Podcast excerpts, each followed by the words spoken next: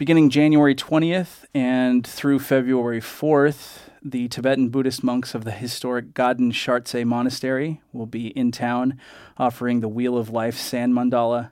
With me now is Mr. Joseph Guida. How are you, Joseph? Good. Thank you, Claudio. I'm the founder of Sierra Friends of Tibet, which is the host and um, facilitator for the monks tour to come. Uh, they've been coming since 2001 and the only time they didn't come was during the pandemic. So we have 20 years that they've been visiting our community. Right. The first year was 2001. We had an immense snowstorm during the time, and it all we had uh, an incredible uh, tragedy at the mental health building. Right. Uh, I don't know if you remember that or know about it. At the Hugh building. And uh, the monks went there and, and blessed the building and took care of all the people, visited all the people in the hospital and uh, endeared themselves to the community for all their good work. And also, uh, most people decided that the mandala that they made, the Dukar, which is a protectress of the environment, snowed a day before a gun show was supposed to take place in the fairgrounds and closed it down. Has there been a gun show at the fairgrounds since? I can't answer that question. I don't keep up with gun shows. Sure. So the monks are going to have their opening ceremony Friday night January 20th at 7 p.m. And then Saturday morning is our kids and family morning, where we have five tables set up for uh, Tibetan cultural events. One table will be drawing, one table will be painting, one table will be making sculptures out of flour and butter, and two tables will be doing actual sand mandalas. So on each table, there'll be forms that people can paint or draw or make mandalas either with color colored pens, paint, colored paints, or actual sand. And where will this be? At the Banner Community Guild, 12629 McCourtney Road, about a mile past the fairgrounds on McCourtney Road. It's on the left. We'll have a big sign out front on the road that says Sierra Friends of Tibet.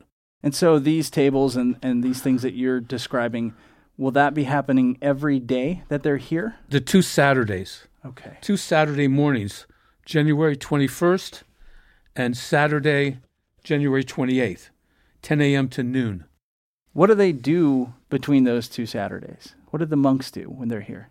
Well, there's several uh, events, um, of course. Like the first Saturday at 2 p.m., there's a teaching. The teaching this year will be the eight verses of training the mind. It was uh, written in the 11th century, and it's amazing how these short little verses have so much information that's applicable today in modern times of how you're supposed to think about the external life that you live in and how to think about your internal life and why you don't think that way. So it's making for a peaceful life. When His Holiness the Dalai Lama first fled Tibet in 1959, his first press conference in India, when some Western press person asked, What is Buddhism? He said, Buddhism is training the mind, and nobody understood it. Decades later, when people asked him, he would say it's a philosophy of life. Now the Dalai Lama says Buddhism is kindness. So he made it simpler and simpler and simpler for people to understand. So this, uh, I've taken this lesson, this teaching before with a different teacher, and it's one of my favorite teachings. And then Saturday night at 7 p.m. is the Chenrezig empowerment. Chenrezig is the Buddha of compassion. The, uh, the, the mantra for the Buddha of compassion is Om Mani Padme Hum, uh, the jewel in the lotus, but it's actually more than that, and it will tell you that. Sunday, the building is closed because there's a, a, a, church service in there. And so we decided not to interfere with anything they do, and we're not there any on the Sundays. Mondays, we're going to the Ridge all day to go to uh, uh, two places on the Ridge, a school and uh, another center. And then um, we have things all week long. The kids' things are the two Saturdays, the 21st and the 29th of January. We have group healings, we have prayers for the sick and dying and the recently deceased. We have teachings throughout the the uh, th- two weeks that they're here because we decided years ago to focus on one teaching uh, so that people can get the whole experience of the teaching. Instead of doing like four teachings on different subjects, people could get confused. And people who have an interest not in Buddhism, but in maybe having a better life, a more peaceful life, and a better mental and emotional life can focus on one teaching, and that will help them. Last year we did the Four Noble Truths, which was the first teaching of the Buddha. And it puts a lot of people off because the Four Noble Truths says life is suffering. There is a cause of suffering, there's a way out of suffering, and there's an end to suffering. Those are the Four Noble Truths. But in each of those truths, there's three or four other truths. And, you know, the word suffering might put people off. But if we look back at our lives, don't we suffer a lot? So, to put the end of suffering, it's the end of really a mental, emotional, and psychological suffering, is what Buddhism is really about. So, the eight worldly concerns are sort of like steps of, of how to think to, to end your mental and psychological and emotional suffering. This year, the teaching is the eight verses of training the mind.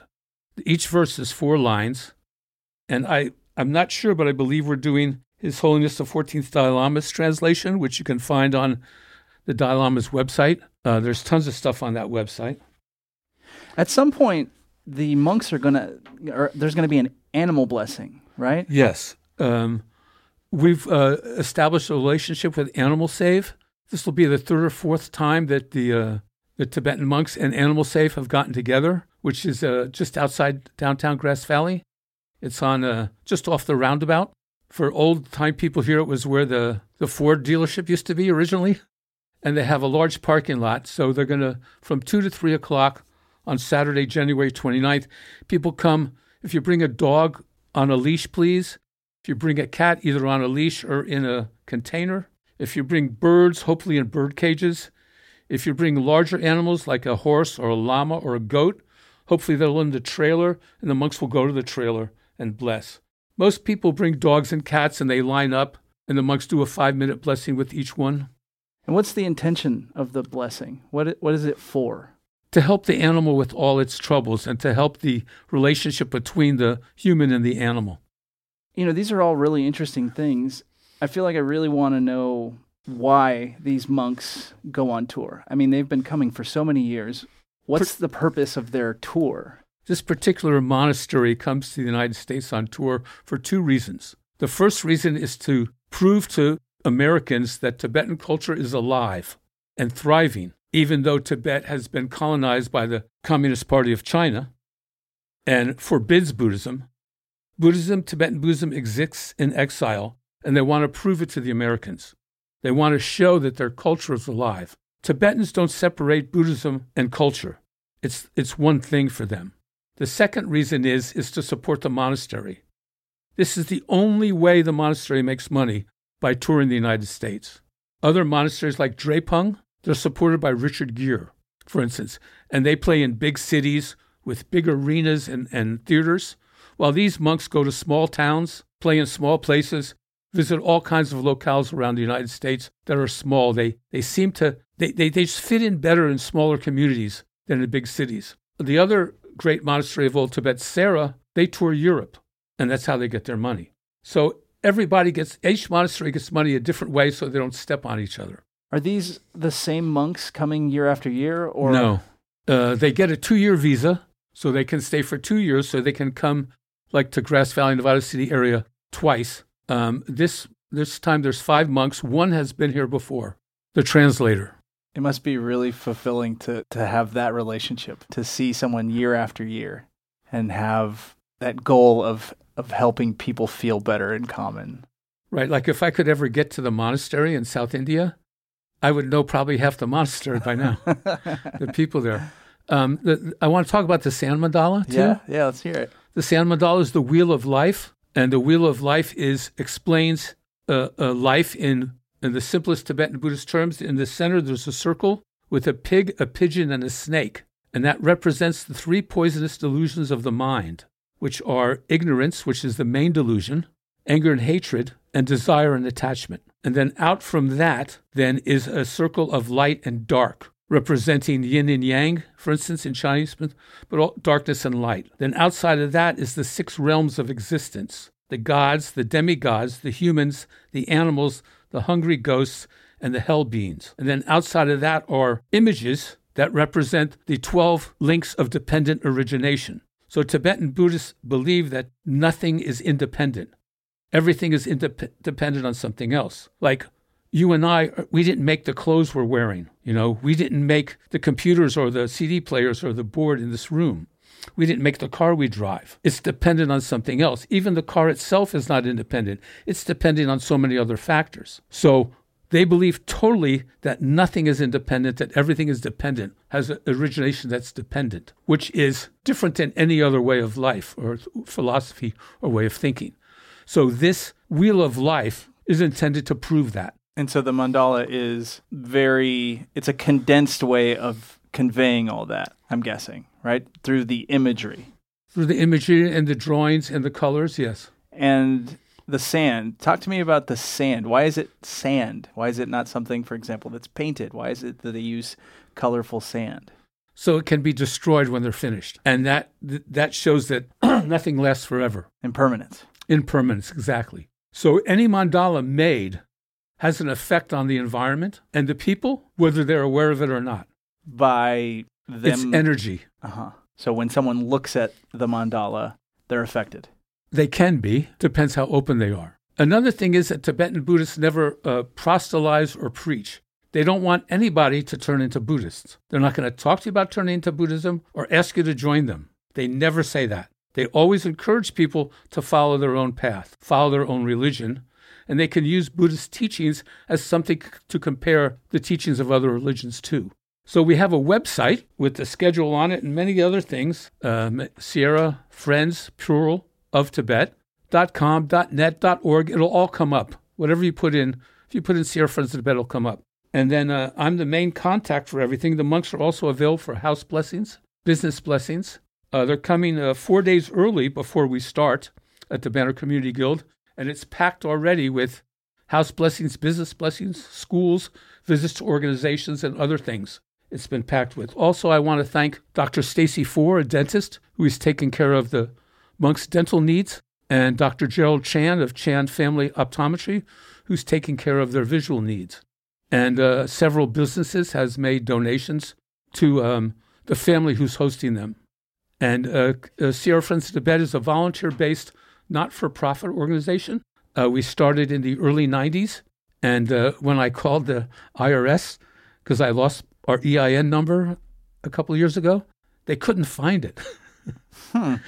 And uh, they called me back three weeks later. They had to go into a warehouse into boxes of old stuff. It wasn't in their computer yet. and we signed up as a club, like a coin club or a quilting club, because I didn't want, there's already three or 400 nonprofits in Grass Valley, right? Right. So I didn't want to make another one. And and this way, we only had to file three years and and promise we'll never make a certain amount of money, and we never do because we're we don't exist to make money. People give us money, but we don't ask for it because um, it's not our goal. You know, I mean, we need money to buy food, to pay rent, to pay insurance on the building, and um, we need money for a lot of stuff, but we don't ask people for money. But somehow they give it to us. And my number, which is the contact number, is 530 798 9576. The Banner Community Guild will be open from 10 a.m. to 6 p.m. every day except Sundays. If you come, please enter the hall quietly and respectfully, as not to interrupt the event that's happening or the monks working on the sand mandala. If you want to take a photo of the sand mandala, make sure you get some kind of acknowledgement, a nod or something from a monk, because if you use a flash, it'll mess up their mental concentration. And um, if you want a house blessing or a business blessing or a land blessing, you'd contact me. If you'd like them to visit your school, your organization, your contact is me. And they're also offering personal healings as well as group healings. And if you want to get on the list, you can call me too, 530 798 9576. Also, Gmail, Sierra Friends of Tibet at gmail.com. And um, I think we covered everything. Do you have any other questions, Claudio? I have so many. Well, but give me one. One. You know, you. How did I get involved in this? Correct.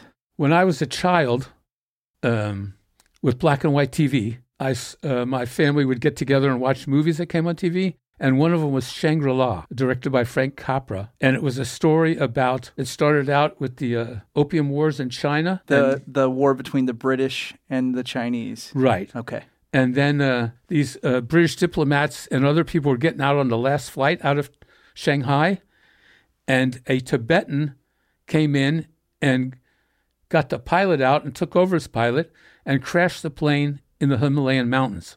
And then, after they stayed in the plane a day, a group of Tibetans, have, you know the story? I don't. Came and got them and brought them to this Shangri La Valley. And for me, it was a great adventure story, but for me, the thing that struck me was the people were not afraid of animals and the animals weren't afraid of people. So I went right to the globe in our house and looked up Tibet.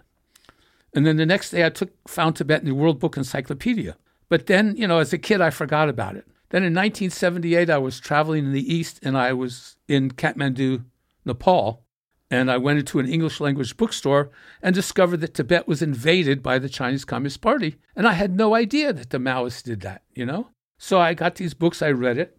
And then a decade later, I was living in New York City and I found out there were a lot of Tibetans living there. And I went to some of their events, you know, and enjoyed it. And then I found out there was an office of Tibet there. And I went there, bought some books, bought some free Tibet t shirts, and I gave them all to my friends and free Tibet bumper stickers. And then when I moved here, um, the, the, the first program director that I met here, John Nichols, I took the training class in 1990, got an FCC license, and volunteered a lot. And John Nichols came out when I was volunteering in the, the foyer to the Miners Foundry.